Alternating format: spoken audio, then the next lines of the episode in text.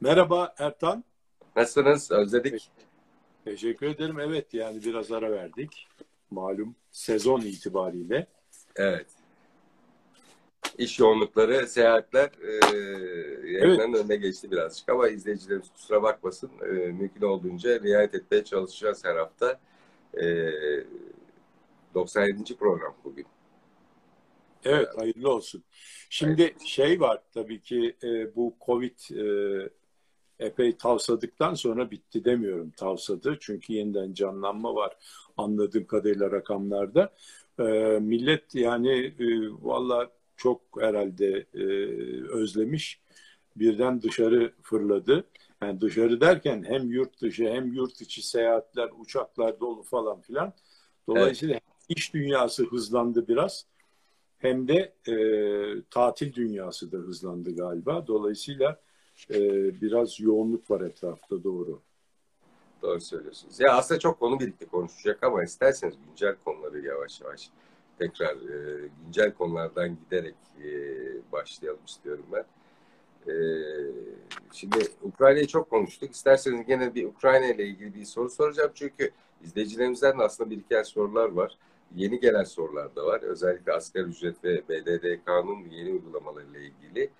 E, ben ister e, izin verirseniz e, Ukrayna'da bu e, Putin'in tiranlaştırılması ile ilgili konuya bir girmek istiyorum. Çünkü e, mutlaka takip etmişsinizdir gündemi. E, Rusya e, şeye düştü. Ne derler? E, borçları ödeyemez hale geldi. Temerrüte düştü. E, ve Putin'i bir tiran gibi gösteriyor Batı. E, Putin bir tiran mı? Şeytan mı? Valla şimdi önce temerrüt işine gelelim. Temerrüt işi çok önemli çünkü. Ee, geçen hafta e, bu Bloomberg'e düşen bir haberle ben irkildim doğrusu. Şöyle diyor işte e, Rusya e, finansman için çıkarmış olduğu işte tahvillerinin faizini ödeyemedi, kuponlarını ödeyemedi ve temerrüte düştü. Hatta 1918'den beri ilk defa temerrüde düştü. Yani şimdi bir defa Allah Allah dedim. Herhalde bir yanlışlık olsa gerek falan. Ee, hani Türkiye bile temerrüte düşmüyor yani. Rusya'nın düşme ihtimali hiç yok. Çünkü Rusya'nın kasası dolu ağzına kadar. Merkez Bankası rezervleri falan filan da dolu. Yani Putin'in e, şey Rusya'nın değil e, böyle e, kupon ödemelerini, faiz ödemelerini yapmak yani kendi vadesinden önce herhalde borçlarının bir çoğunun e, ödemesini ana parasını da öder yani. Derken böyle biraz e, şey yaptım araştırdım Guardian'da biraz daha detaylı yazıyordu. Hani Batı basınında genellikle şöyle yazıyor. E, Rusya temerrüte düştü. Allah Allah. Yani aslında hikaye öbür taraftan e, e, daha doğru. Guardian'da öyle yazmış yani altında. Hani yine o başlık öyle ama hemen altında açıklamasını yapmış. Şimdi Putin şey e, Putin diyorum ben de çok alıştım. Aslında Rusya demek lazım. Ee, Rusya e, Ama şöyle bir şey var yani Putin'in tiranlaştırılması var. Sanki öyle haberler çıktı ki Batı basınında yani İspanya'ya kadar işgal edecek falan böyle. Bu adam çılgın bir adam işte nükleer silahları var vesaire diye. E, Batı'da korkuttu yani. Tabii ki o işin siyasi tarafı da şimdi şu finansal tarafını önce bir bertaraf edelim. Oraya da geleceğim. Ee, yani şimdi Allah Allah Putin'in yani şeyin Rusya'nın bir şey yapması mümkün değil yani e, temerrüte düşmesi falan. Yani temerrüt default dedikleri yani finansal piyasalarda. Orada elinin parasıyla gidiyor adam diyor ki ya benim faizim var ödeyeyim diyor. Ondan sonra ödemeye geldim diyor. Açın da şunları ödeyeyim falan filan. Yok diyorlar. Swift çalışmıyor. Dolayısıyla ödeyemezsin oradan. E diyor ruble ödeyeyim diyor falan. Yo diyorlar ruble biz almıyor. E diyor istediğiniz diyor şeyden e, kurdan diyor değiştirin alın yani şey faiz işte burada para falan filan. Bu arada biliyorsun Yok diyorlar, zirvesinde oradan, e, Rus altının alınması da yasaklandı. Yani Ruslar oradan da ödemiyor. Oradan da ödeyemiyor. Dediğin gibi ondan sonra altına geliyor altınla ödeyeyim diyor. Altınla oraya yokuş, buraya yokuş, öyle ödeyeyim yokuş, böyle ödeyeyim yokuş. Ondan sonra yani ondan sonra saate bakıyorlar. Saat 12'yi bir geçiyor diyorlar. 12'ye kadar ödemen lazımdı. Ödeyemedin temerrüte düştün diyorlar. Hayda. Yani şimdi Böyle bir temerrüt bahsettiğimiz temerrüt. Dolayısıyla bu bir e, trajikomik bir durum e, ve bir finansal dünya finansal sisteminin bir ayıbı. Yani bu hakikaten çok ayıp bir şey. E, elinin parasıyla ödemek isteyen adamı e, oradan yokuş, buradan yokuş yapıp ödemeyip, onu ödetmeyip ondan sonra temerrüte düştün demek. Çünkü temerrüte düştüğü zaman belli bir e, kategori düşüyorsun. Yani e, aynı bu şeye benzer. E, ticarette Türkiye'deki karşılıksız çek yazmaya benzer. Karşılıksız çek karşılığı çıkmadığı zaman o tarihte çekin e, arkası yazılır. Arkası yazıldığı zaman işte belli bir prosedür var. Bir hafta içerisinde de ödenmezse falan bilmem e, nereye geçer. Bütün bankaların haberi olur falan filan. Sen muteber bir müşteri olmaz hale gelirsin. Yani kredilerinde falan faizin yükselir bilmem ne. Yani ikinci sınıf e, finansal vatandaş e, gibi davranırlar. Dünya piyasası da böyle yani. O temerrüte düştüğün zaman bütün hadise yani bir sınıf düşmüş oluyorsun. ikinci lige düşmüş oluyorsun ve o şekilde itibar görüyorsun. İşlemlerin o şekilde yapılıyor. Dolayısıyla e, e, bir mesaj görüyorum. Evet, ben okuyayım. Cemal Ayla Başkan'dan gelmiş. Evet. Diyor ki benzeri İran içinde yapılıyordu. Amerika e, ancak e, Umman'dan her türlü ticareti de yapıyordu. Dünyadaki tiyatro oyunlarından bir tanesi diyor yani. Aynen, aynen. Dolayısıyla şimdi bu neyi getiriyor? Yani bir defa bu hani dünya e, finansal sistemi için hakikaten bir e, çok istenmeyen bir durum. Fakat bu şunu getiriyor. Dünya finansal sisteminde e, bir güvensizliği getiriyor. Mesela Türkiye'de e, de bir sürü firma Rusya ile iş yapıyor. Şimdi e, orada da savaş var. Ukrayna ile durumumuz, NATO ile durumumuz, Rusya ile durumumuz derken Amerika ile durumumuz. Bir durumumuz böyle bir bozulsa siyasi olarak demek ki o zaman insanların aklına şu geliyor. Ya bizim de şirketin varlıklarına el koyarlar mı? Yok efendim New York'tan ben para gönderdiğim zaman veyahut da Frankfurt'a benim müşterime para gönder, o bana para gönderecekken onun üzerine otururlar mı? Falan filan hani Türkiye ile bir aramız bozulsa böyle şeyler olur mu? E çünkü sen e, şimdi şeyde e, Rusların da iş adamlarının e, varlıklarının üzerine oturuyorsun yani bir de. Diyorsun ki adamın Rus pasaportu var diye şirketi falan internasyonel bir şirket. Avrupa ile ve bütün dünya ile alışverişi var. Onu alıyor, bunu satıyor, para gönderiyor, bilmem ne yapıyor. Finansal yatırımlar yapıyor. İngiltere'de, Almanya'da, orada, burada, Avrupa'da, e, uzak doğuda falan filan. Adamın... Güneydeki koylarda trafik varmış şu an. Yani denizde trafik varmış. Bütün Rus oligarkların evet. tekkeleri Bodrum, ya Marmaris. Artı, evet, o civardaki gibi. bütün koylara bir de kenara da yanaşmıyorlarmış her türlü endişeyle yine ne olur ne olmaz tabii, endişesiyle. Yani demek ki yalnız finansal varlıklara değil böyle e, diğer mobil varlıklara da yani gayrimenkule falan filan da otururlar. Her türlü şeye çökerler. Yani şimdi dolayısıyla ya Abramovic'in mesela şey Chelsea'ye çöktüler. E, evet yani. Dolayısıyla bu bunlar da çok ayıp şeyler. Çünkü e, suç zaten şeydir şahsi şahsi değil de bu artık hani bir savaş. Aslında bu Putin mevzu değil değil mi? Yani mesela Medvedev de başa gelseydi Ruslar aynı şeyler yaşıyor olacaktı yani. Sıkıntı ya şimdi burada bu Rusya'nın hadisesi. Rusya bir savaş açtı, girdi. Az gerçi kendisi savaş demiyor, harekat, askeri harekat diyor belli sebeplerle ama şimdi orada bir girdi, savaş yapıyor, e, bir savaş durumu var falan filan. E ama bu Rus devletinin şeysi yani. Bu Rus pasaportu olan iş adamları. Çünkü onlar dünya finansal sistemi ve global e, ticari sistem artık e, firmaları tanıyor yani. Tüzel kişilik bunlar artık. Yani bunun e, işte majoriter ortağı, çoğunluk ortağı yok efendim Rus pasaportu taşıyormuş, yok Türk pasaportu taşıyormuş. Bunlara bakılması çok ayıp bir şey yani. Ya orada sadece şirketin ticari hüviyeti, ticari e, şeceresi, ticari sicili geçerli yani. Artık o başka bir şahsiyet, hükmü şahsiyet olmuş.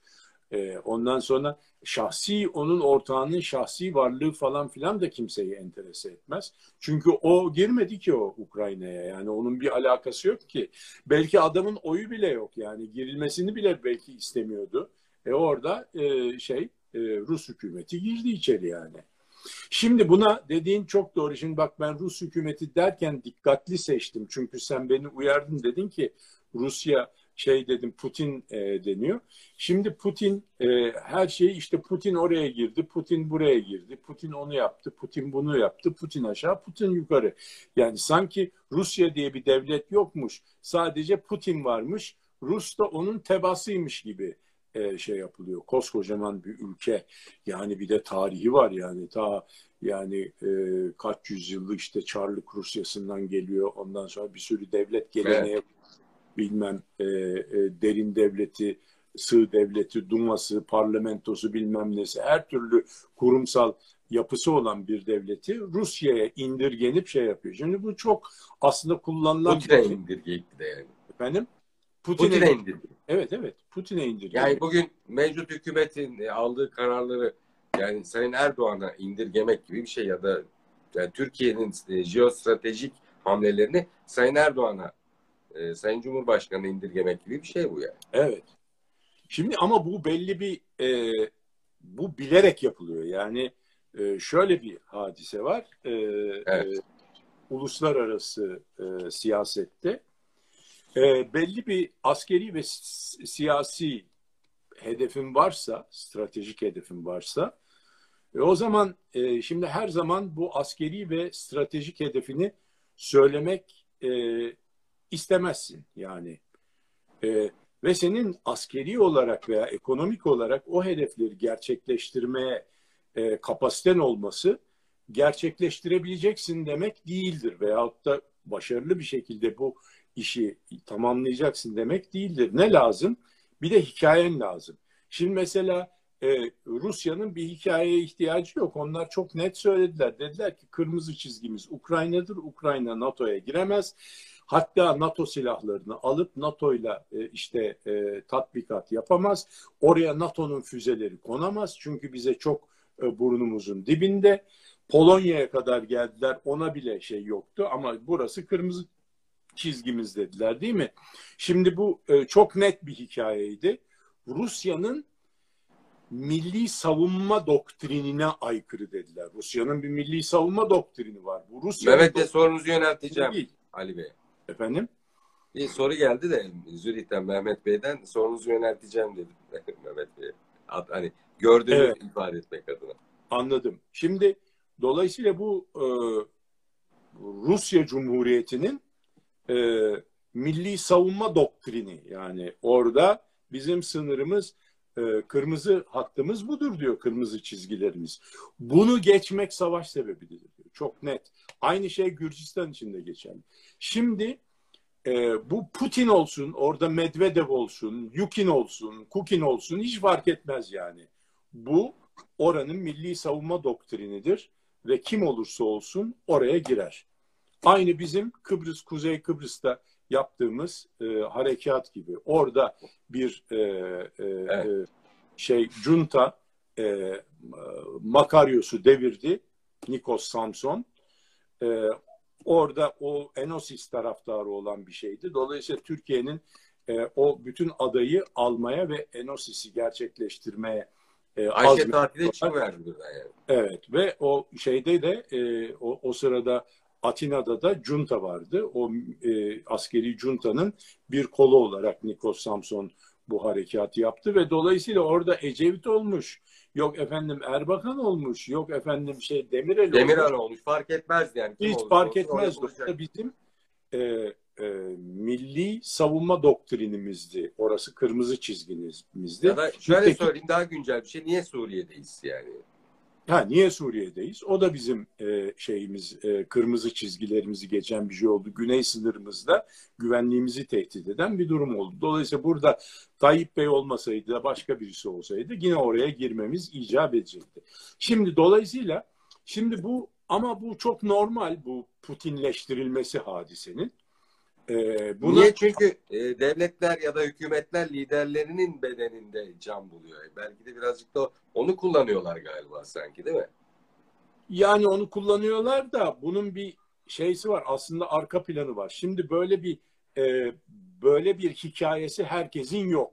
Tamam mı? Yani benim ya milli güvenlik kırmızı çizgim bu diyecek bir şey olmayan harekatlar da oluyor yani. Mesela e, şeyin uzaklardaki ülkenin Irak harekatı, Afganistan harekatı falan filan gibi. Yani şimdi bunlarda mesela diyelim ki e, bir hikayen olması lazım. Yani anla şey diyelim ki onun e, e, hedefi Orta Doğu petrollerinin üzerine oturmaktı. Diyelim hani öyle olduğunu iddia etmiyorum ama diyelim ki öyle bir hikayesi var. Evet. E, ama diyemez ki ben Orta Doğu petrollerinin üzerine oturmak istiyorum. Onun için gideceğim Irak'ı işgal edeceğim diyemez. E ne der? Şunu der. Ya Saddam der çok kötü bir adam. Bir başlar. Biz bir sene önceden bütün basında, Batı basınına onlar da tabii ki belli bir etkiyle onlar da bunları yazdırılıyor falan. Kamuoyu falan. oluşturmuş. Kamuoyu oluşturmak için senin e, şeyin e, zaten alanın e, iletişim böyle muazzam bir iletişim yavaş yavaş yavaş yavaş başlıyor. Bunu ölçüyorlar. Kamuoyu ölçüyor. Ona göre zaten politikaları önceden görüyorlar. Ee, biz paperları buna göre okuyoruz. Paperlar buna göre yazılıyor. Diyor ki bakıyor ki belli bir haberin frekansı biraz arttığı zaman ha demek ki mesela Tayvan haber haberleri frekansı arttığı zaman Tayvan'da bir şeyler olacak anlaşıldı diyor. Biz diyoruz ya hani olduğu zaman e, artık biz bittiğinde e, öğreniyoruz aslında. Bittiğinde öğreniyoruz diye aslında o baştan planlanmış olmuş bitmiş pat diye şey yapıyor. Ama onun böyle mesela frekansı artarak gidiyor. İşte haftada yani ayda bir düşerken e, ayda iki düşmeye başlıyor. Ayda üç, beş, altı, yedi falan değişik mecralara yayılıyor falan filan geliyor. Şimdi bu hikaye yayılıyor. Nedir? Buna, buna genelleştirme deniyor biliyorsunuz. İletişim. Hayır. Evet genelleştirme ben de şey diyorum demonizasyon diyorum buna. Demonizasyon. Şeytanlaştırma. Yani şey, şeyi şeytanlaştırıyor. Saddam'ı şeytanlaştırıyor. Dedi ki Saddam e, çok kötü bir tirandır. Yok efendim şurada katliam yapmıştır. Burada insan öldürmüştür. İşte onun oğlu da katildir. Oğlu da şunları şunları yaptı. Burayı bastı. İşte makinalı tüfekle bilmem kimi vurdu. Ondan sonra aman efendim işte e, ya ben şimdi Saddam'ı şey yapmıyorum, müdafaa etmek için söylemiyorum ama bir anda Saddam kötü oldu değil mi? Aslında Saddam İran-Irak savaşı sırasında Saddam'a yardım ediyordu uzaklardaki ülke. Ona silah veriyordu, e, diğer istihbarat bilgileri falan filan veriyordu. Bir taraftan da İran destekleniyordu falan. Neyse oraya girmeyelim. Neticede birden Saddam tek başına Saddam ama Irak değil Saddam diye böyle bir şey vardı. CNN ne zaman açtı? Saddam diye bir şey. Yani Irak ismi geçmiyordu. Ondan sonra ne yaptı bu adam? İşte şunu yaptı, bunu yaptı. Halepçe'de katliam yaptı. Bütün kötü yaptığı şeyler yazılıyor, iyi yaptığı şeyler yazılmıyor. Ondan sonra en sonunda dediler ki ya kardeşim bu üstelik o kadar kötü bir adam ki weapons of mass destruction yani e, şeyin e, kütle imha silahları yaptı nükleer başlıklar imal etti bilmem ne yaptı falan filan dediler. Hay Saddam ya Allah Saddam diye girdiler yani oraya. Saddam oldu. Ondan sonra öbür Libya'da Kaddafi üzerine oynandı bu hadise. Öbür tarafta Esad üzerine oynandı. E, Venezuela'da da Maduro aşağı Maduro yukarı. Hiç Venezuela duyduk mu? Aç CNN'i o şeyler sırasında hep Maduro çıkıyordu şeye. Çünkü Maduro ne kadar kötü bir adam. İşte şöyle yaptı, böyle yaptı, şöyle tiran. E, parlamentoyu böyle baskı altına aldı. İşte şunu çıkardı, bunu çıkardı falan. Yapmıştı. Yapmadı demiyorum. Ama bu demonizasyon taktiği. Yani burada gerçek hikayeyi gizleme hadisesi. Gerçek hikaye ne? Venezuela'nın Venezuela dünyanın en büyük petrol rezervlerine sahip olan ülkesi. Yüzde otuz ikisini galiba değil mi? Bravo. Orada işte orada senin burada bu işleri yapman e, şeyi e, Maduro'yu demonize etmen sen hiç ilgilendirmez ki seni o halkına ne yapıyorsa ne ediyorsa falan filan. Orada demek ki orada çünkü onun çıkardığı petrolü e, Amerikan rafinerilerinde Gulf of Mexico'da Meksika körfezinde oradaki rafinerilerden Amerika üzerinden satılıyor falan filan. Böyle bir takım e, şeyler var, ticari hadiseler var. Bir enerji e, e, tedariki, dünyanın enerji tedariki konusundaki e, önemli stratejik e, boğazlar onların elinde. Dolayısıyla burada hadise Maduro üzerine yıkılıyor. Öbür tarafta Kaddafi'ye yıkıldı. Öbür tarafta Saddam'a yıkıldı falan. A, esas şeyini gel, e, kapatırsın burada yani. Esas hedefini, stratejik hedefin ne? Onu söylemekten e, seni burada da Putin üzerine yıkılmıyor. E, işte Putin şöyle yaptı, Putin böyle yaptı. Aslında Rusya püripap yani Putin olmasaydı Rusya girer miydi oraya canım? Neden girsin falan Girer. filan. Bu şekilde böyle bir hadise. E, yani adam kötü deyip gir vur kır hedeflerini gerçekleştir çık. Ondan sonra pardon dersin falan filan. Mesele Şimdi işin az önce Mehmet Bey'in sorusunu da unutmayalım. Kendisine söz verdik çünkü. Ee, diyor ki o da Putin demiş. Yani ben yine onu Rusya olarak da değiştireyim, düzelteyim. Ee, Türk devletlerinin birleşmesini engeller mi diye sormuş Mehmet Bey. Yani onu e, hiç kimse istemiyor. Putin de istemiyor ama Amerika da istemiyor tabii Türk devletlerinin birleşmesi. Çünkü hiçbir yerde güç odağı oluşsun istemiyor. Amerika Birleşik Devletleri Avrupa'nın da güç odağı almasını istemiyor. Avrupa çok kuvvetlendi yani eskisi kurulduğu zamandaki gibi değil yani bayağı büyüdü, genişti, euro e, şey oldu, e, daha güçlü bir para birimi haline geldi evet. falan. Ondan sonra pat diye bir baktın Brexit'le İngiltere'yi çekti aldı oradan. Dolayısıyla Avrupa yok dedi bir dakika yani e, ben İngiltere'yi çekip alıyorum. Bu kadar yani ben ne diyorsam onu yapacaksınız. Dolayısıyla şu anda e, Rusya'ya karşı da Avrupa'nın e, hiçbir menfaati yok. Bu Rusya'ya karşı konulan ambargolarda falan filan. Ya adamların evet. gazı bilmem nesi kışın ne yapacakları belli değil. Soğukta mı kalacaklar? Ne olacak? Ondan sonra orayla o kadar ticaret hacimleri var o kadar araba satıyorlar, makine satıyorlar, bilmem ne. Yani bir sürü orada yatırımları var, şirketleri var, bilmem neleri var. Şimdi bundan vazgeçmek rasyonel bir şey mi? Katiyen rasyonel değil. Ama mecbur. Şimdi orada da orada da başka hikaye var. Orada iyi düşünmek lazım. Avrupa kendisi için bu kadar aleyhine olan bir durumda e, Amerika'nın yanında yer alıp Rusya'ya karşı hatta 100 milyar euro sadece Almanya 100 milyar euro e, aslında ben onları NATO ile ilgili kısmı konuşurken konuşmak istiyorum ama madem konu açıldı e, NATO'da mı konuşsak acaba biraz ekonomiye girsek? Çünkü, olur sen nasıl istersen. Estağfurullah.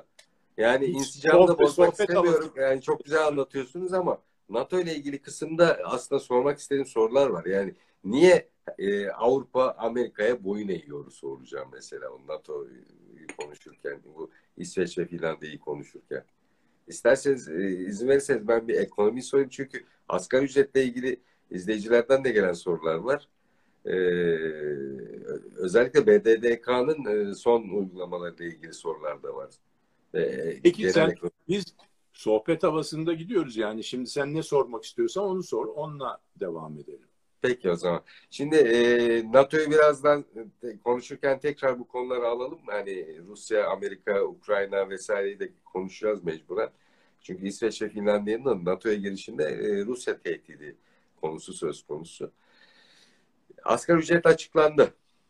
Hatta açıklanırken de Sayın Cumhurbaşkanı bir yüzde yirmi beşi söyledi. Sonra tekrar düzeltildi yüzde yirmi dokuz nokta üç gibi bir rakam söz yani yüzde otuz değil yüzde yirmi dokuz nokta üç gibi bir rakamdan söz edildi.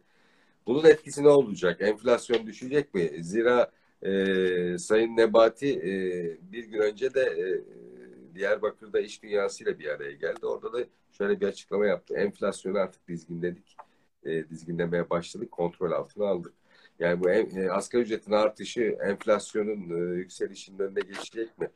E, ben şunu hatırlıyorum. Bundan yaklaşık e, 7-8 ay önce hatta 9 ay önce sizin o 80'leri görmeden enflasyon e, dönmez aşağı demiştiniz. Yani 80'leri de gördük. Pazartesi günü zira e, enflasyon rakamları açıklanacak e, Devlet İstatistik Kurumu'nun e, yüzde seksen civarında beklentiler yüzde yetmiş dokuzun birazcık üzerinde rakamlar açıklayacağı e, enflasyonun o düzeyde olacağını gösteriyor. Ama bağımsız araştırmalar yüzde 150'nin üzerinde enflasyondan söz ediliyor. Ne diyorsunuz? Asgari ücret, enflasyon, ekonomi yönetimi.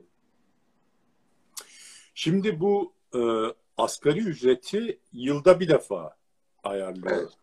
Devlet e, biliyorsun. E, bu sefer daha 6 ay oldu ayarlanalı bir daha ayarlandı. Üstelik çok yüksek bir rakam yani yüzde 50 bir e, artış yapıldıktan sonra üstüne bir de yüzde 29.3 yapıldı. Bu arada yani niye yüzde 29.3 yaptılar onu da anlamış değilim. Çünkü siyaset ben siyasetçi olsam yüzde 30 derim yani 0.7 daha veririm ne olacak yani. Ee, orada kendime 29.3 verdirtti dedirtmem yani. 30 Orada de Sayın Cumhurbaşkanı'nın gafı var ya. Biz %25 konuştuk Bakanlar Kurulu'nda ama değil. Yani aslında ya, olabilir. bir sürücü olabilir. O NATO'dan geldi. Çok yorgundu falan filan. E, gerçi bu çok önemli bir şey ama e, çünkü bütün e, ülkenin insanların gelirini şey yapıyor, etkiliyor. Olsun ama ben şunu şey yapıyor. Ha, o bir sehven bir şey yapmış olur. Zaten kendisi de sehven dedi. 25 demişim biz Bakanlar Kurulu'nda böyle konuşmuştuk dedi. Şimdi neyse 29... Demek hükümet birazcık daha %4.3 daha düşük bir zam öngörüyormuş ya da düşünüyormuş işçi. Ben öyle algıladım. Çünkü ee, bakanlar evet orada çeşitli dinamikler devreye girdi. Sendikalar falan da girdi herhalde.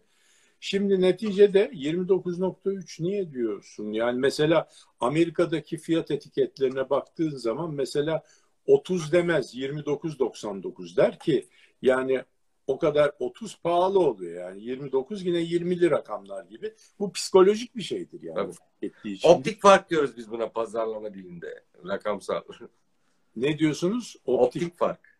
Optik fark. Tamam işte bu optik fark ilkesine de e, e, bakmaksızın alelacele bir şey yapılmış anladığım kadarıyla. Çünkü bunu mutlaka iletişim uzmanlarından geçse bunu söylerlerdi yani şunu 0.7 de ben vereyim ne olacak yani cebimden olsun. O da bizden olsun ama 30 olsun. Hani eli ayağı düzgün bir zam vermiş olalım hiç olmazsa. E, e, demek e, bence hani siyasi olarak daha doğru olurdu diye düşünüyorum. Ama o tabii ki hükümetin bileceği iş. Biz ona karışamayız. Şimdi neticede bunu e, asgari ücreti ikinci defa ayar... Onu şöyle söylüyorlar yüzde 79.3 açıklanacak demek ki TÜİK tarafından enflasyon diyorlar. Yüzde 50 vermişlerdi 29.3 daha açıklanacak işte. TÜİK'te eş e, enflasyon açıklanmış olacak. Yani onu e, bilmiyorum. Çok dedikodu oldu ama dedikodu tanesi oldu. Dedikodu oldu evet. Yani şimdi ama önemli olan şey şu. Bu teamüllerden vazgeçmeye başladık. Şimdi asgari ücret bir kereyken şimdi iki kere belki üçüncü bir kere daha açıklanacak. Şimdi burada buna Fiyat... Öyle iddialar da var. Doğru mu acaba? Sizin kulağınıza gelen bir şey var mı? Eylül ayında da bir düzeltmeden falan bir şey yok da aklıma gelen bir şey var yani. Kulağıma değil aklıma gelene bakıyorum ben. Genellikle kulağa gelenlerin hepsi doğru olmuyor.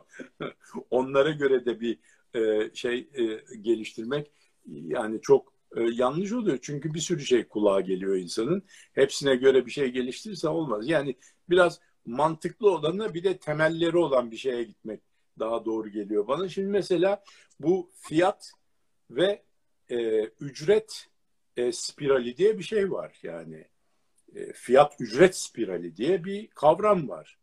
Bu e, enflasyonun kon, kontrolden çıktığı dönemlerdeki e, enflasyon ve fiyatların e, birbiriyle olan e, dansını e, anı, şey yapmak için, e, adlandırmak için konulmuş bir isim yani.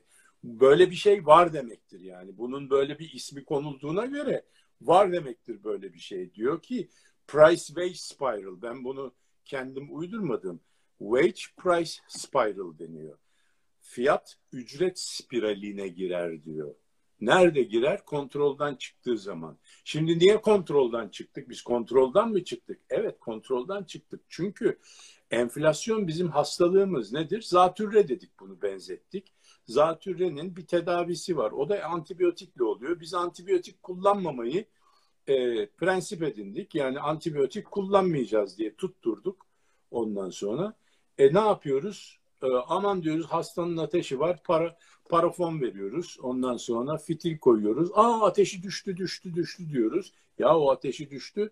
Zaten yani birkaç saat o ilacın tesiri geçene kadar düşecek. Ondan sonra tekrar yükselecek. Hastalığı tedavi etmiyorsun. Hastalığın e, e, o şey yaptığı e, semptomları, belirtileri tedavi etmeye çalışıyorsun. Yani, Bu arada Cemal Ayla Başkan gene yazmış. O da Londra'da. Dün kendisiyle yazıştık orada iş seyahatinde. Oradan bizi izlemiyor, izliyor sağ olsun. O kaçırmıyor devam izleyicilerimizden. Diyor ki 2850 TL'den 5500 TL'ye çıktı diyor.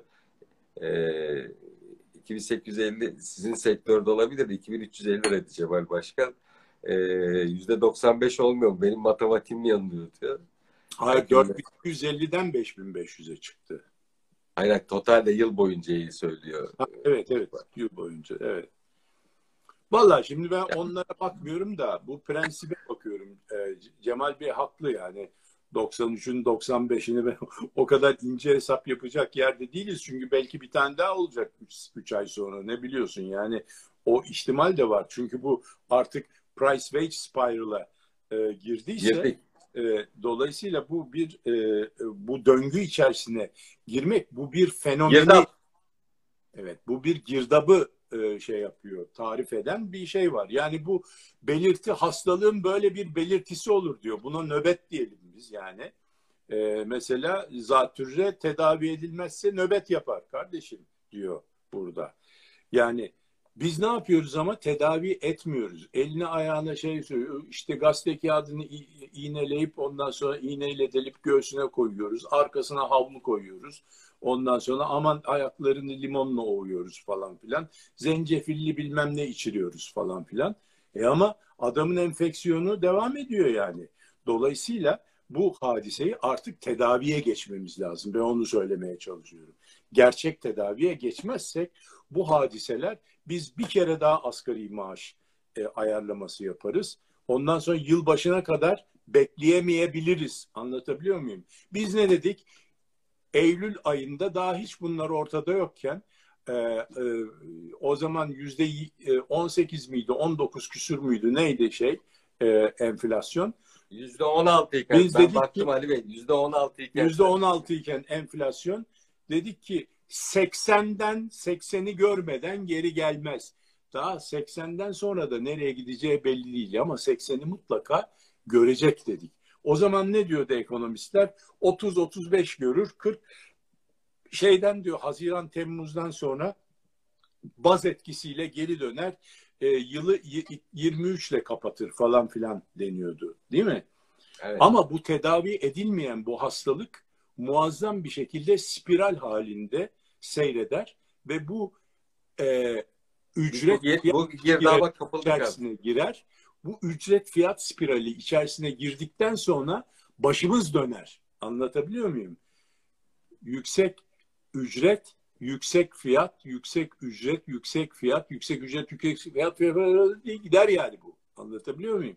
Yani onun için artık hastalığın son evrelerine geliyoruz. Bunun tedavisine başlamamız lazım. Önümüzdeki birkaç hafta içerisinde mutlaka bir politika değişikliği yapılıp bunun gerçek tedavisine başlanması lazım. Ya Nedir bu işler tedavisi bilinen hadiseler. Mesela şeyde de zatürrenin de tedavisi e, 1930'lara kadar yapılamıyordu değil mi? Çünkü anti şey yoktu. Pensilin bulunmamıştı. Pensilini e, neydi o? E, Fleming diye bir e, İngiliz buldu bu e, şeyi, e, pensilini. 20'li yıllarda 1920'li yıllarda. Ondan sonra antibiyotikler başladı pensilin bulunduktan sonra. Bu e, aşırı e, enfektif hastalıklar hepsi şey oldu. Bizde de yani bunlar Keynes çıktı klasik ekonomistler Keynesian ekonomistler ondan sonra neoklasikler para politikaları para ekonomisi falan filan bunların hepsi çıktı arkadaşlar. Yani şimdi Keynes alırsın bir miktarda e, şeyle e, karıştırırsın. Moneter ekonomistlerle, neo e, e, neoklasiklerle karıştırırsın. Keynes'le Friedman'ı alsan bu işi bitirirsin aslında. Yani biraz yani bunun şeysini hani buradan söylemeye bile hicap duyuyorum. Yani kalkıp para politikasını uygulayacağız. Biraz da fiskal politika koyacağız. Yani e, mali politikaları koyacağız işine. Vergi e, politikası tarafından. E, bu para politikasının merkezinde faiz politikası olacak. Onun etrafında zorunlu karşılıklar ondan sonra ve açık piyasa işlemleriyle bu faiz politikası desteklenecek ve enflasyonun çanına ot tıkayacağız. Bu kadar basit. Bunu da fiskal politikayla, bütçe politikasıyla transfer ödemelerini düşüreceksin falan. Bunun reçetesi belli arkadaşlar. Ondan sonra gerçek bunu düşürdükten sonra ahlakı düzelteceksin piyasada. Ahlak düzelecek. Çünkü enflasyonun en kötü hasarı ahlaki hasar verir. Yani o zaman evet. kimsenin kimin artık e, adil fiyat yaptığını, kimin fiyatları şişirdiğini, kimin stok yaptığını bunları takip edemezsin, kontrol de edemezsin. Bu sefer ahlak çıkar elden. Kimse parasını ödemez. Anlatabiliyor muyum? Bu sefer sen milleti korumak için e, şeyde hükümetin daha önce yaptığı gibi e, çek affı koyarsın. Yani e, karşılıksız çeki çıkanları icraya koydurtmazsın belli sürelerle. E o zaman ödeyenler ne yapsın? Onlar da ödemez. Bu böyle, bunun spirali de gider. Çeşitli spiraller var. Sadece e, price wage spiral değil yani. E, ücret fiyat spirali değil burada. Değişik spiraller döner burada. Yani her türlü şey olur. E, çok bu işten para kazananlar olur. Düşük e, faizle kredi verirsin. Onları alanlar acayip köşeyi dönerler. Öbür alamayanlar batarlar bilmem ne olur. Yani bu karışıklığı, bu karmaşıklığı, bu adaletsizliği, ticari adaletsizliği de önlemek için her şeyden önce istikrarı sağlamamız lazım. Ne olursa olsun bedeli bakın şunu söylüyorum. Bedeli ne olursa olsun hiç üçüne beşine bakmaksızın derhal gerçek tedavi yöntemine dönüp bu enflasyonu mutlaka dizginlememiz lazım. Elimizde ben söyleyeyim yani faizi bu ay en azından niyet yani bu doğru tedavinin artık uygulandığını başlamak üzere e, en azından kanıtlamak adına en azından yüzde beş, yüzde onluk bir faiz artışına gidilmesi gerekiyor. Yani yüzde seksenleri bulan politika faizlerine gerekiyor. Yüzde yirmi beş, yüzde otuza çıkartılıverse politika faizi inanın Türkiye'nin tedavide doğru yola girdiği e, inancı oluşmaya başlar. Bu da piyasalarda güven oluşturur. Ama maalesef... Evet, bilmem bak oralara girmiyorum. Tamam. E, e, Bu benim düşüncem. Doğru. Hani ufak da olsa politikayı değiş yani tedaviye başladım dediğin anda hastanın morali düzelecek. Anlatabiliyor muyum bir defa? Kesinlikle. Orada yani kaç ne kadar doz verdiğin önemli değil ilk başta e, ama e, yani önce hücum dozu vereceksin. Orası kesin yani. Burada şimdi antibiyotik vermeye başladığın zaman hücum dozu vereceksin fil dozuyla girişeceksin işin içine. Çünkü birden frenlemen lazım bu hadiseyi. Yani yok önü açık çünkü e, gidiyor. Bir de şöyle bir şey var. Şimdi enflasyon belli bir yerden sonra dönecekmiş, düşecekmiş deniyor ama ya enflasyon düşse bile fiyat artışları devam ediyor demektir. Yani enflasyon düşüyor demek, fiyatlar artmıyor demek değil, daha az artıyor demek. Anlatabiliyor muyum? Ya bu bunun altından nasıl kalkacağız? Yani biz buna şey demiştik biliyorsunuz. E, e, Eylül 2021 programıydı. Şöyle bir geri gittim baktım. Eylül 2020'de demişiz ki imkansız üçlem demişiz. İmkansız üçleme demişiz. Tamam mı buna? Evet. Yani e, bu e, uluslararası parasal ekonomide bir kanundur ya. Bu işin kanunu da konulmuş imkansız. Yani ülkeler... Benim ülkemde serbest piyasa var diyorsan bu vardır zaten. Tabii. Impossible Trinity deniyor. Veyahut da Impossible Trilemma. Dilemmanın üçlüsü trilemma olmuş deniyor. Deniyor ki bunu söyledik biz yani. Dokuz ay önce söyledik. İmkansız üçgenden çıkmanın mümkünatı yoktur. Nedir bu?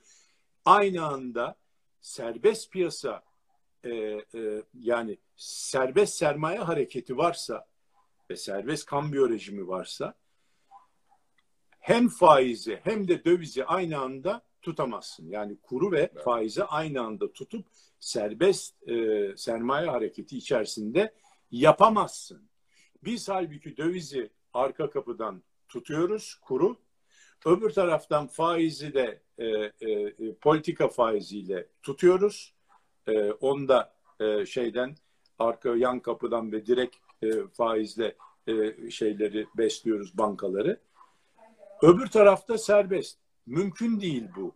Bu dedik bu üçgen mümkün olmayan üçgendir. Hatta dedik burada e, şey e, başka bir üçleme daha vardır. Hani e, Hristiyan doktrininde mesela e, Allah baba, Allah oğul ve Allah kutsal ruh derler. Hadi bir de haç çıkartırlar onun üzerine.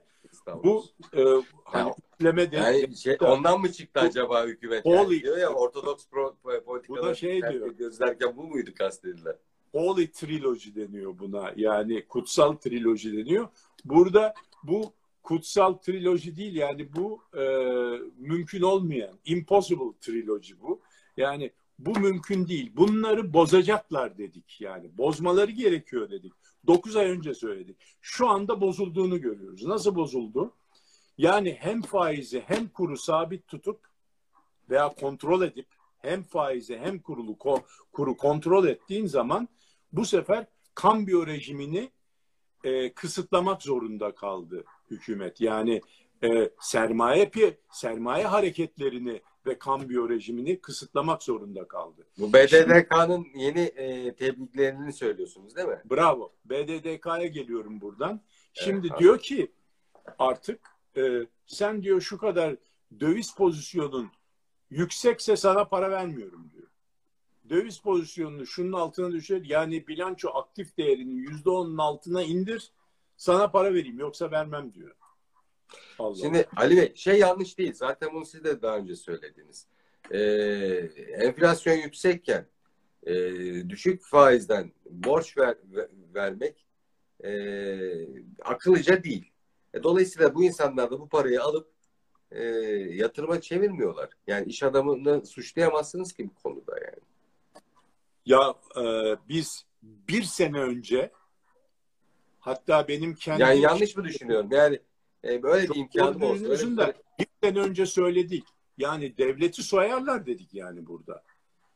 Şirketlere bırakırsan devleti soyarlar. Yani burada sen yüzde dokuzdan yüzde yediyle o zaman kredi veriyordun.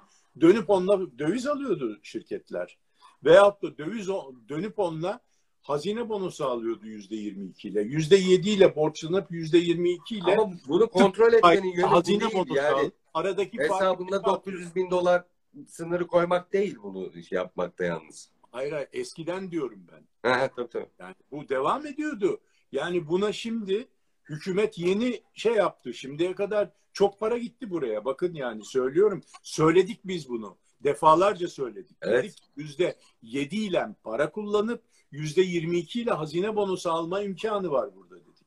Dolayısıyla şimdi bunu durduruyor. Şimdi doğru hareket.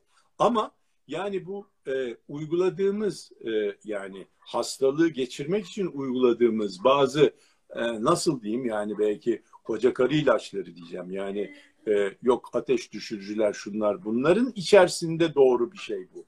Ama e, bu gerçek hastalığı tedavi edecek bir şey değil onu söylüyorum. Yani şimdi tamam doğru ama sen neden doğru? Çünkü aksi takdirde yapamazsın. Ne diyoruz? İmkansız üçgen, imkansız üçleme. Hem faizi hem kuru tutup aynı zamanda kambiyo rejimini ve piyasa hareketlerini serbest bırakamazsın. Dolayısıyla piyasa hareketlerini e, sıkıştırman lazım, kısıtlaman lazım. Bunu yapıyoruz şu anda. Nasıl yapıyoruz? Bu BDDK'nın şeysiyle sen şu kadar döviz tutarsan, e, e, şu kadardan fazla döviz tutarsan sana para vermem deyip onun maliyetini, döviz tutmanın maliyetini artırıyoruz bir taraftan. Öbür taraftan diyoruz ki ihracat dövizimi getirdin. 40'ın yüzde 40'ını bozdur. Artı yüzde 30'unu şöyle yap bilmem ne yap. Tamam mı? Oradan da sıkıştırıyoruz. Buradan da sıkıştırıyoruz. Bunu tamamen şey yapmamız lazım. Yani sermaye serbestisini tamamen kesmemiz lazım. Hem dövizi hem faizi kontrol edeceksek. Bir de şöyle de bir şart getiriyorlar şirketlere. Daha doğrusu ya ben bunu vermiyorum. Pardon. Yürümez diyorum. Evet. Benim tercihim aslında para politikasını seçmek tamamen e, sermaye hareketlerini kesinlikle serbest bırakılma, bırakmak. Çünkü sermaye kaçışına neden neden olur. TÜSİAD da böyle bir evet. açıklama yaptı zaten. Yurt dışı iştiraklere gider para dedi. Tabii en ürkek şey paradır. Dolayısıyla hemen kaçar. Dolayısıyla bunu yapmamak lazım. Yapılması gereken şey e, normal e, tedavi yöntemlerine dönmek, para politikasını ve fiskal politikalarla desteklenmiş bir enflasyon kurutma programını derhal e, e, yürürlüğe sokmak lazım. Aksi takdirde hasta gittikçe gün günden güne rengi ruhsarı soluyor yani bu, bu görünüyor. Bunu söyledik bir senedir söylüyoruz hala söylüyoruz ama evet. bunun son e, e, şeyleri geldi yani mutlaka artık çok kısa zamanda bunun yapılması lazım. Ondan sonra da enflasyonu biraz ya Türkiye'nin e, gidecek çok e, yani yolu var yani Türkiye'nin e, potansiyeli de çok büyük. Yeter ki doğru tedaviler uygulansın bir an, evvel hasta iyileşsin ondan sonra koşmaya başlarız biz yani. Şey değil. NATO'ya geri dönelim mi? Yani bu bir de şunu diyorum buna mesela makro ihtiyati tedbirler e, başlığı altında konmuş. Ya bunun makro ya. yok. Bu mikro bir şey. Yani iktisatta makro bütün ekonominin genelini ilgilendiren tedbirlere makro tedbirler denir. Firma bazında firmaları indirgemiş olarak e, yani e, e, alınan tedbirlere mikro denir. Tedbir değil de mikrodan bahsedersen şirketlerden bahsediyorsun demektir. Makrodan bahsediyorsan ekonominin genelinden, makro ekonomiden bahsediyorsun. Öbürü mikro ekonomidir, şirket bazında olan. Şimdi sen şirketlerin bilançolarına müdahale ediyorsun. Yani dolayısıyla... Bu sermaye müdahale sayılır bence. Senin yani makro ihtiyati tedbirler değil de mikro zoraki tedbirler diyorum ben buna makro ihtiyaç. Bu biraz sermaye müdahale de değil mi? Mikro zoraki tedbirler. Bu sermaye müdahalesi işte o üçlemede imkansız olduğu için sermaye müdahale ediyor. Şimdi bunun şöyle bir e, e, şeysi de var. E, yani e, zararı var ekonominin. Mikroyu da bozmaya başlıyorsun. Yani makro zaten bozuk. Mikroyu da bozmaya başlıyorsun. Yani şirketlerin bilançolarını bozmaya başlarsın. Anlatabiliyor muyum? Şöyle... Yani, çünkü neden biliyor musun? Şirketin, bir şirketin en önemli iki tane yönetim parametresi birincisi nakit akışı, ikincisi döviz, döviz pozisyon riskidir Türkiye'de. Yani bu iki şeyi doğru idare edersen şirketin yani hani piyasası ne kadar kötü olursa olsun yüzdürürsün şirketi bununla. Anlatabiliyor muyum? Eğer finanslarını iyi yaparsan nakit akışını ve pozisyon risklerini şirketin hakikaten piyasası ne kadar kötü olursa olsun yüzdürürsün. Yani burada yani e, karlılığı çok yüksek ama batan şirketler de var nakit akışlarını yöneten. Bravo. Yani. Bravo. Çok kaliteli ürün yapıyor. Servisi harika. E, karlılığı da yüksek. Fakat batmış şirket. Ya neden battı bu şirket? Batar mı? Pırlanta gibi şirket diyorsun. Ya işte ne oldu? Nakit akışını denkleştiremedik. Neden? işte kredi almışız. Fakat kredinin vadesiyle bizim şeylerimizin geri dönüşün vadesini tam uyduramamışız. Veyahut da o sırada bizim döviz pozisyonumuz şeydeydi, Türk lirasındaydı. İşte bizim e, birden e, döviz yükseldi. Bunu şey yapamadık. Muazzam bir o sırada zarar yazdık ve bu anında çıkmak zorunda kaldığı nakit olarak. Dolayısıyla temerrüte düştük Rusya gibi tamam mı? Ama hakiki bir şekilde. Edimlerimizi yerine getiremedik. Çekimiz karşılıksız çıktı. Bu sefer bütün kredilerimizi kestiler. İş yapacak kanımız kalmadı. Kan, kanımızı emdiler. Bitti işimiz yani. Aa burada çok güzel bir ürünümüz var da bilmem markamız şöyle bilmem neyimiz böyle. Hepsi hikaye. Dolayısıyla size siz e, şirketlere nakit akışlarını ve döviz pozisyonlarının kendi basiretli tüccar e, deneyimiyle e, ayarlama e, e, imkanı vereceksiniz, inisiyatifi vereceksiniz. Bu inisiyatife e, el uzatmayacaksınız. Çünkü aktif aktifinin yüzde onunun altına inmek demek bazı şirketler için çok normal olabilir ama bazı şirketler için ölüm demek yani. Dolayısıyla bunlar bu sefer ha, ne olur e, Türk lirası kredi kullanamaz. E, kredi kullanması gerekiyor da kullanamıyorsa o zaman bu şirket yine likidite yüzünden, karlılık yüzünden değil, likidite yüzünden yani gelir e, gelir tablosundan değil de bilançodan batar şirket yani. Anladın yani zaten mi? bunun işaretini borsada görmeye de başladık. Borsada e, ki bu hemen görün görülmez. Yani Hayır bu... şöyle Bloomberg'in e, haberlerini söylüyorum tabii ki. Ben de oradaki okuduğum şeyleri söylüyorum. E, ya galiba 53 tane firma etkileniyor. 53 ya da 56 firma bu BDDK kapsamında etkileniyormuş aslında kararlardan ama ilk gün esen rüzgar e, sanki Türkiye'deki bütün sermaye şirketleri e, etkilenecekmiş gibi e, düşündürdü herkesi. Hatta bankalar KMH'lara kadar şirketleri sıkıntıya soktu ilk birkaç gün olay netleşinceye kadar. Çünkü Cuma günü akşam açıklandı piyasalar kapandıktan sonra. Pazar günü düzeltme metni yayınladılar ama tam da bir şey anlaşılmıyordu. Ee, serbest denetimden geçen firmaların hangileri olacağı konusunda bile şeyler vardı. Ee, ciddi anlamda borsada düşüşler yaşandı ve yabancılardan da ciddi çıkış yaşandı. Yani en çok çıkan da Bank of America enteresan bir şekilde e, neredeyse bütün satışların yüzde yirmisini otuzunu Bank of America yapmıştı ve sattığı e, şeylere baktığı zaman da banka hisseleriydi. Yani bu e, ticarete kredi sağlayan finans kurumlarıydı.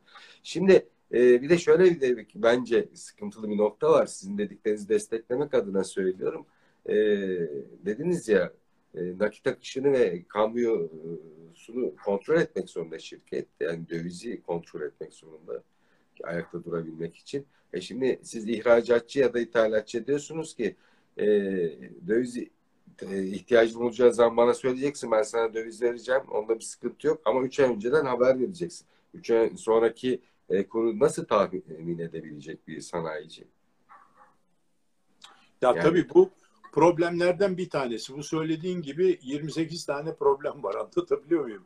Yani o şey tarafında yani senin siz 3 e, ay sonraki do, e, dolar ya da euro kurunu öngörebiliyor musunuz şimdi? Ya göremiyorsun işte döviz pozisyon riski bu. Şimdi kalkıp da sen ama pozisyonuna göre öyle bir şey yaparsın ki senin döviz ihtiyacına göre döviz tutarsın. Senin Türk lirası ihtiyacına göre de Türk lirası tutarsın. Dolayısıyla bunu dengelediğin zaman e, bütçendeki hadise e, alamadığın elinde olmayan dövizler içinde future işlem yaparsın. Yani forward işlemler yaparsın. E, ileri tarihe döviz alma işlemi yaparsın. Bugünden kurulu fixleyebilirsin. Dolayısıyla bunları yapman lazım. Şimdi bunlar e, bir de teknik bir takım problemler var. Böyle zorlama şeyler yaptığın zaman bunları yapmak da zordur. Hangi tarihteki bilançona göre? Ondan sonra e, buna mesela forward işlemler dahil mi, değil mi? Döviz rezervlerinin içine eurobondlar dahil mi, değil mi falan gibi bir sürü detay var burada. Bu detayların e, e, e, neviine göre bazı şirketler e, avantajlı, bazı şirketler dezavantajlı olur. Yani bak enflasyon bir enflasyon neler yaratıyor görüyor musun? Halbuki hiç bunlara gerek yok. Herkes kendi döviz pozisyonunu Türkiye'de yeteri kadar da döviz var. Hiç şeysi yok kardeşim. Eğer sen dövizin fiyatını ve Türk lirasının fiyatını doğru dürüst piyasada belirletirsen o zaman bütün piyasa e, dengeye gelir. Eksik olan döviz dışarıdan buraya doğru akar. E, e, belli bir faiz oranında piyasa anlaşır ve şıkır şıkır bütün işler yürür. O zaman senin hiç kimseye müdahale etmene gerek kalmaz. Yani falancanın bilançosunun aktif değerini de kontrol etmezsin. Oradaki adamın görevi değil zaten yani. Kim kontrol edecek? Senin bilançonun aktif değeri bir de ona bakacak adam. Halbuki aslında bankanın bakması gereken yer bilançonun sağlamlığı. Yani bilanço kredi verilecek e, durumda mıdır değil midir? Veyahut da ne kadar kredi kaldırır bu bilanço? Ona bakacak adam. Kalkıp da ondan sonra bir de bakayım ya bir parametre daha koymuş oluyorsun oraya. E, işi Aynen. zorlaştırmış oluyorsun. Şimdi yani... bir soru var. Bence bu soru önemli. Ee, ben ben de merak ediyorum. Çünkü sizin yorumlarınız bayağı bir ufkumu açıyor konuda. sene başından beri kur artışı yüzde 25, işçilik e, fiyat artışı yüzde 100'lere yaklaştı. İhracat nasıl seyreder? Üretimde maliyet, e, ithalata ithalatta rekabet nasıl olur? İhracatta olacaktı herhalde. Ya tabii şimdi e, birçok firma için bazı firmaların zaten içerisinde var. Kur o kadar hızlı gitmişti ki küçük e, az zamanda. E, onların durumuna göre hala bu şeyler, fiyatlar, bu maliyetler kaldırılabilir. Bazı firmaların için kesinlikle kaldırılamaz. Yani düşük marjlı çalışan ve şeyden kazanan yani fazla devir hızından kazanan yani satıştan kazanan e, e, ne diyelim e, şeyden e, ciro dönüşünden kazanan şirketlerin tabii ki e, marjları, kar marjları İtalyan. daha düşük olacak. Ama mesela çok ağır dönen şirketlerin marjları da yüksek olacak. Mesela siparişi alıyor, dört ay sonra teslim ediyor. Yani işte dört ay. E ne yapabilir bu şirket? Üç defa o, o kadar siparişi döndürebilir. Halbuki öbür şirket alıyor bir haftada döndürüyor. Alıyor bir haftada döndürüyor. Sipariş alıyor bir haftada döndürüyor. Dönüş hızı daha fazla. Dolayısıyla çok daha küçük bir marjla çalışabiliyor. O şirketler çok daha tabii risk, risk altında burada. Çünkü en ufak bir kur oynamasında ve maliyet oynamasında yüzde beş karla çalışıyorsa mesela derhal eksi yüzde dörde geçebiliyor. Öbürünün yüzde otuz kar marjı var. Çok ağır dönüyor. Ama o yüzde beş, yüzde onuna kadar şeyleri kaldırabilir yani. Zarar hanesine girmiyor daha. E, dolayısıyla burada e, her şirket için e, farklı farklı e, e, zararlar olabiliyor. Dolayısıyla yani bunları hiç yol açmayacak şekilde piyasaların istikrarı yani daha önce de söylediğimiz gibi enflasyon ahlak bozar. Yani her şeyden önce ahlakı bozuyor. Yani iş yapma tarzlarını bozuyor. Gereksiz verimsizlik artırıyor. Muazzam bir verimsizlik var biliyor musunuz? Ben oturup kendi işimle baş e, şey yapacağıma yani araştırma geliştirmemle ondan sonra üretimimin süreçlerini nasıl daha verimli hale getiririm onlarla uğraşacağıma burada şeyle bakıyorum döviz pozisyonum ne olur Merkez Bankası ne diyor? BDDK yeni bir şey çıkarmış. Ona göre ayarlayayım. Aman bankayla konuşayım. Bilmem ne yapayım. Marjlarım daralıyor. Asgari ücret geldi. Bakalım bizim kaldırabilecek miyiz falan filan. Bunlarla uğraşıyoruz. Aslında bunlar bizim hiç uğraşmayıp kendi işimize konsantre olup kendi üretim süreçlerimizin verimliliğiyle biz para e, yani katma değerimizi artırmak ve karlarımızı artırmak için e, uğraşması gereken şirketleriz. Zaten Türkiye'nin de buna ihtiyacı var. Yani evet. ihraç ettiğimiz yerli katma değeri artırmak için verimliliğimizi artırmamız lazım değil Kesinlikle. mi? Ama burada döndük herkes şimdi tabii ki her gün değişen, her hafta bir kararname çıkıyor. Her hafta e, kural değişiyor. Oyun oynarken kurallarımız değişiyor. Yani bunun olmaması lazım. Bunun için de bırakalım piyasa bir defa dengesine otursun. Yani para politikasını bir defa devreye sokalım. Piyasa dengeleri gelsin tekrar. Bir sallanır şöyle ondan sonra yani bir ay içerisinde piyasa takır takır dengeye oturur ya. Ondan sonra artık döner kendiliğinden. Bizim hiç genelgeyle fiyat kontrolüyle, asgari maaşla işimiz olmaz. Zaten bu ne olacağı belli olur onun. Ne olması gerektiği kendiliğinden çıkar. Piyasa bütün maliyetlerini de kurunu da faizini de kendi kendine oturtur. Onun için serbest piyasa. Şimdi bu herhalde politikasızlık politikası izliyoruz galiba para politikaları konusunda. Ya da bir futbol Türk büyüğünün dediği gibi teknik e, taktik yok bam bam bam demiş ya bir e, futbol büyüğü. Yani stratejisi olmayan e, bir yolda gidiyoruz. Yok sanki. var bizim şeylerimiz, bürokrasimiz ve hükümetimiz de bu işlerin farkında. Ben bürokrasimizin de ama, e, çok fazla ama bazı bazı de, bazı gereksiz denemelerde bulunuyor bulunuluyor. İnşallah o denemelerin neticesi de yani onun neticesi doğru bir şekilde görülmüştür diye ümit ediyorum. Artık tez zamanda e, doğru politikalara yani para politikasının esasına dönülmesinin e, mutlaka e, programa alınması lazım. Derhal başlaması lazım. Aksi takdirde kontrol etmesi çok daha zor yerlere gidecek. Şimdi NATO'ya döneceğim tekrar izin verirseniz. Ee, Mayıs ayından bu haftaya kadar neredeyse e, İsveç ve Finlandiya'nın NATO'ya müracaatı ve üyeliği konusunda Türkiye'nin ciddi anlamda defans yani karşı koyuşu vardı. E, NATO zirvesi yapıldı. E, böyle son gün bile ciddi anlamda karşılıklı e, bir e, pazarlıklar oldu. E, Türkiye karşı tavrını sürdürdü. Sonra bir kahve arası oldu. E, şartlar değişti ve imzalar atıldı. Nasıl buluyorsunuz o süreci? Valla şimdi ben bunu e, biraz siyasi bir süreç olarak e, ben Guardian'da çıkan bir yorumu sizinle paylaşayım arzu ederseniz. Guardian'daki bir köşe yazarı demiş ki yani metin o kadar güzel hazırlanmış ki e, anlaşmaya taraf olan e, ülkeler kendi iç politikalarına yönelik istedikleri kadar rahat hamaset yapabilirler. Herkesin işine gelecek şekilde bir dille yazılmış. Evet. Ama içi boş bir anlaşma demiş. Temennilerden oluşan. Evet yani ben de bu konuda çok fazla şey yapmak istemiyorum. Çok anlaşma e, metinleri okumuşumdur, yapmışımdır, imzalamışımdır.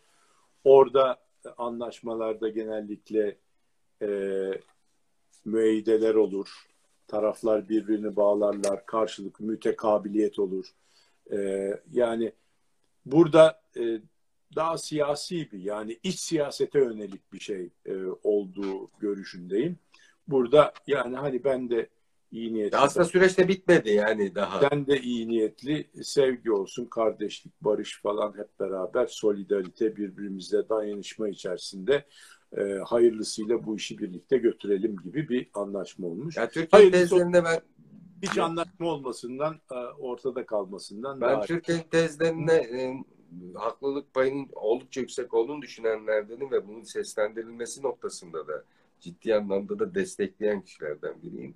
Ama e, ne oldu da birden o kahve molasında biz yumuşadık e, ya da nasıl ikna ettik karşı taraf demek ki ikna ya şimdi göreceğiz. Şimdi Ertan şimdi biz arka planda neler olduğunu bilmiyoruz. Dolayısıyla şu anda e, sadece e, şeye yansıyan, basına yansıyan kısmıyla gerçi e, metnin tamamı İngilizcesini okudum ben onun e, komple. Ama onun arkasında neler var tabii ki bilmiyoruz.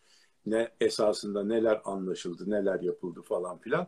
Onun için tamamını bilmeden değerlendirmek şey olmaz. Evet. Tabii ki belli ki her iki tarafında kamuoylarını sakinleştirici bir şey yazılmış oraya. E, bir metin yazılmış. Ama onun arkasında eminim ki mutlaka karşılıklı olarak e, bir takım e, daha somut e, e, sözler verilmiş, e, somut bağlayıcı e, kararlar alınmıştır diye düşünüyorum. Her Peki şey, İsveç ve Finlandiya neden bu yani kadar her şeyi mutlaka deklare edecek diye bir şey yok. Hele NATO ile olan NATO ile ilgili olan askeri konularda e, konuların bazıları e, gizli kalır. E, onu da normal karşılamak Peki lazım. İsveç ve Finlandiya neden bu kadar istekli ve arzulu NATO'ya girme konusunda? Yani az önce söylediniz ya Putin'in tiranlaştırması konusunu konuşurken yani e, dünyanın en geniş yüz ölçümüne sahip ülke. 150 milyon nüfusu var. E, kendi topraklarını koruyabilecek nüfusu bile yok de, denebilir. Yani bu Avrupa'ya falan e, herhalde saldıracak değildir Putin yani. Avrupa topraklarında kendi topraklarına katma hevesi içinde olacak değildir. Niye İsveç ve Finlandiya bu kadar istekli NATO'ya girmeye? Şimdi sen milyon dolarlık bir soru daha sordun. Ee, şimdi buradan her zaman dediğimiz gibi Karadeniz'den karşıya geç Rusya'ya. Rusya'dan hiçbir ülkenin sınırına girmeden Rusya içerisinden Japonya'ya kadar gidiyorsun. Zakalin Adası'na çıkarsın oradan. Japonya evet. karşısında. Dolayısıyla Rusya o kadar büyük bir ülke ki kesinlikle kalkıp da e, e, yok efendim e, bu Ukrayna'yı da şey yaptıktan sonra ilhak edecekmiş de ondan sonra e, şey Berlin alındı Paris'e varıldı e, şeklinde gidecekmiş. Polonya'yı da hemen yani tek kalemde geçermiş falan filan. Çünkü Putin böyle bir kötü bir adammış yani. Bütün emeli Büyük Rusya Cumhuriyeti'ni kurma. Ya neyle kardeşim? Yani Putin bilmiyor mu? Yani bir defa Putin değil Rusya Cumhuriyeti diyelim. Rusya Cumhuriyeti elindeki yani bir sürü uzmanı var bu kadar bilgili kimsesi var başındaki. Yani onları da Lavrov'undan tut bütün e, politbüronun üyelerine kadar hepsini yani e, eski politbüro diyelim yani şimdiki devlet ricali arkasındaki bir sürü yani bilgili soğuk savaşı da götürmüş bir ülke. Rus bürokrasisi. Ha, Rus bürokrasisi e, bunları çok iyi bilir. Elindeki imkanlar nispetinde bir siyaset yapar her ülke. Yani elindeki imkanlar 3 ise kalkıp da 13 istemez yani. Rusya'nın elindeki imkanları bugün kendisi en iyi biliyor. Fakat dünya da çok iyi biliyor. Yani o imkanlarla, o nüfusla, o askeri güçle zaten mevcut kendi e, yüz ölçümündeki sahasını bile e, doğru dürüst kontrol edecek e, ve müdafaa edecek durumda değil. Yani bugün hediye etseler Polonya'yı çok teşekkür ederim der ya ben almayayım diyecektir. Eminim yani. Ukrayna'nın tamamına da verseler ta- talip değildir. Sadece diyor ki kardeşim buraya NATO girmesin. Ukrayna bağımsız bir ülke olsun. Ondan sonra ben yalnız Donbas'ı ve şeyi almam lazım. Kırım bende kalması lazım. Çünkü donanmamı koyacağım oraya. Üstelik NATO girerse bana hiç izin vermezler. Hadi Ukrayna nötr bir ülke olsa ben onun parasıyla kiralarım. Nitekim öyleydi. Kiralamıştı e, oradaki e, limanı kendi donanmasını korumak için. Donanma dedim de başka bir şey. Neyse bunları daha önce de anlatmıştık, söylemiştik, konuşmuştuk yani e, şeyleri. Yani Rusya kalkıp da ondan sonra Finlandiya'ya hücum edecekmiş, İsveç'e hücum edecekmiş. Aman kardeşim dediler. Yani bak sana da hücum edecek. Sonra bak çünkü zaten bu alacak ondan sonra Polonya'ya gelecek, şey Almanya'ya falan seni haydi haydi alır falan filan. Yok böyle bir şeyler.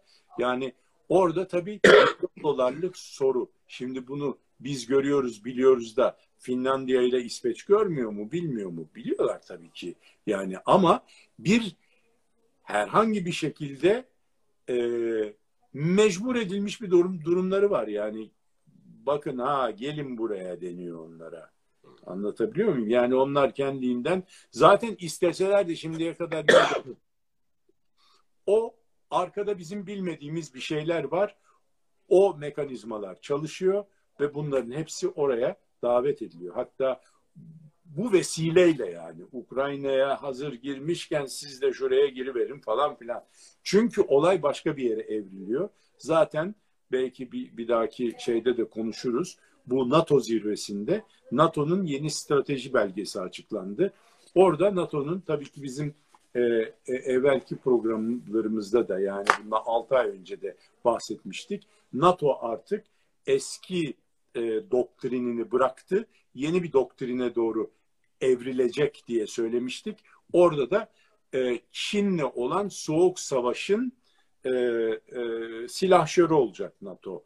Yani eskiden Rusya'ya karşı ve e, işte e, Comecon ülkelerine karşı, Varşova Paktı'na karşı kurulmuş olan NATO, şimdi artık Çin'e karşı. Yani dolayısıyla bu e, Rusya falan hadisesi tamamen bir e, şey. The, The Longer Telegram'da ikinci level'a geçildi o zaman ya da üçüncü level'a. Efendim? The Longer Telegram'da ikinci ya da üçüncü level'a geçildi galiba. Bravo. The Longer Telegram'daki yani ta Şubat 2021'de yayınlanmış olan The Longer Telegram e, paper'ındaki hadiseler gerçekleşiyor. Şimdi hazır onu söylemişken ben ileriye matuf bir şey daha söyleyeyim. Hani ileride problem çıkabilecek yerlerden bir tanesi onu söyleyelim. Diğerleri zaten günlük e, güncel olaylar. Ya geçmişte ki yerleri de hatırlatayım isterseniz izleyiciler açısından. Siz e, dediniz ki Pakistan'a dikkat etmek lazım dediniz geçmişte. Ee, Sırbistan, Karadağ. Ukrayna'yı bir sene önce söylemiştik. Ukrayna'yı bir sene önce söylemiştiniz. Ukrayna gerçekleşti. Ee, eski Yugoslav Cumhuriyeti'nde olduğu yerlerde Karadağ, e, Sırbistan e, ve Hırvatistan tarafına dikkat etmek lazım dediniz. Ee, Bangladeş'e dikkat etmek lazım dediniz ve Tayvan'a dikkat etmek lazım dediniz. Uluslararası basına çıkan haberleri iyi okumak lazım. Perde arkasını görmek adına dediniz. Şimdi bir yer daha geliyor galiba. Evet şimdi e, Kaliningrad diye bir yer var Rusya'nın. E, Kaliningrad e, Baltık Denizi kıyısında e, yani bir şehirden daha büyük bir yer, bir kıyı limanı var.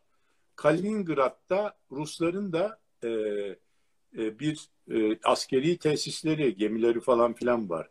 Kaliningrad Rus toprağı. Ama nerede? Litvanya ile e, Polonya arasına sıkışmış bir Rus toprağı. Yani Rusya ile bağlantısı yok. Aa, Arkasında Litvanya, Belarus, Litvanya ve Polonya ile bağlantısı var. Onun hemen arkasında Belarus var. Belarus'un arkasında da Rusya var tabii. Şimdi burayla bu toprak parçasıyla olan bağlantısı Rusya'nın Belarus üzerinden ve Litvanya üzerinden oluyor. Yani e, Kaliningrad'a bir ikmal yapması gerektiği zaman Rusya Belarus üzerinden tren yolu var ve Litvanya üzerinden tren yolu var. Oradan geçip Kaliningrad'a ulaşıyor ve Baltık denizine ulaşmış oluyor. Şimdi geçen hafta Litvanya dedi ki ben dedi bu buradaki e, demir yolunu kapatıyorum dedi kardeşim. Sen yani sınırı kapatıyor. Evet. Litvanya kendi üzerinden geçen, Belarus'tan gelip e, daha önce Rusya'dan gelip kendi üzerinden geçen e, demiryolu hattını kapatıyorum e, kardeşim dedi sana. Bayram değil, seyran değil. E, bu niye Peki bu Litvanya- Kaliningrad'ın e, Rusya açısından önemi ne? Şimdi Baltık'a açılan e, bir liman, askeri bir liman. Askeri liman. Tabii askeri tabii ki askeri çünkü şeyin e, Rusya'nın problemi o yani e, denizlere açılan limanı yok. A, şimdi bu Suriye'den fırsattan istifade orada Tartus'ta falan hem e, şey donanma üssü kurdu hem de hava üssü kurdu. E, bir de Karadeniz'de Kırım'da var. Bir de burada var yani e, önemli liman olarak. Şimdi dolayısıyla burada e, Litvanya bunu kapatıyorum deyince yani Litvanya bunu kapatıyorum demez yani değil mi? Yani Kendi başına diyemez ya da. kendi başına niye bela alsın? Demek Bir de ki donanma diyorsunuz. Donanma önemli bir askeri güç. kapatın onu kapatın dedi birileri ki onu kapattı yani orada. Yani uzaktaki abi mi demiş olabilir acaba? Ee, artık onu herkes düşünür kendisi kimin demiş olabileceğini. Neticede burası Peki önemli. Rusya'nın buna cevabı ne oldu? Yani Litvanya küçücük bir ülke yani. Yani Rusya cevabını bence sözle değil de başka şekilde verecek diye düşünüyorum. Ee, yani e, Litvanya. çünkü onun için çok önemli bir şey. Ama nereden ikmal yapabilir? Şimdi e, St. Petersburg'da da limanı var Rusya'nın malum. Oradan ikmal yapabilir ama oradan da St. Petersburg tam körfezin kör noktasında içinde orada Finlandiya'nın önünden geçerek çıkacak yani. Hmm. Finlandiya'dan çıkıyor. Şimdi Finlandiya'nın Orada- girme sebebi ortaya çıkıyor. olursa e, tabii ki işler birazcık ısınıyor. Baltık'ta sular ısınıyor. Diyelim ve bitirelim. Peki. Ağzınıza sağlık. 97. programda da beraberdik değerli izleyiciler. Ee, hafta sonunda e, güzel saatler bize ayırdığınız için size teşekkür ediyoruz. Ali Bey ağzınıza sağlık. Yine çok keyifli bir program oldu. Özlemişim sizi gerçekten. teşekkür ederim. Üç, üç hafta sonra birlikte olduk değil mi? Yok iki hafta ara verdik. İki hafta evet. evet. İki hafta. E, önümüzdeki hafta tekrar birlikte olacağız bayram öncesi sizlerle. Kaçıranlar biraz da şeyler konuşalım. Facebook, LinkedIn ve YouTube'daki sayfalarından bu programın tekrarını yarından itibaren kayıt olarak izleyebilirler. Ya da e, Spotify sayfasını ziyaret ederek de dinleyebilirler. Herkese çok e, teşekkür ediyorum. İyi hafta sonları diliyorum. Ali Bey hoşçakalın. Enflasyonda son raddelere geliyoruz. Mutlaka derhal tedaviye başlamamız lazım. Aksi takdirde durum kötü.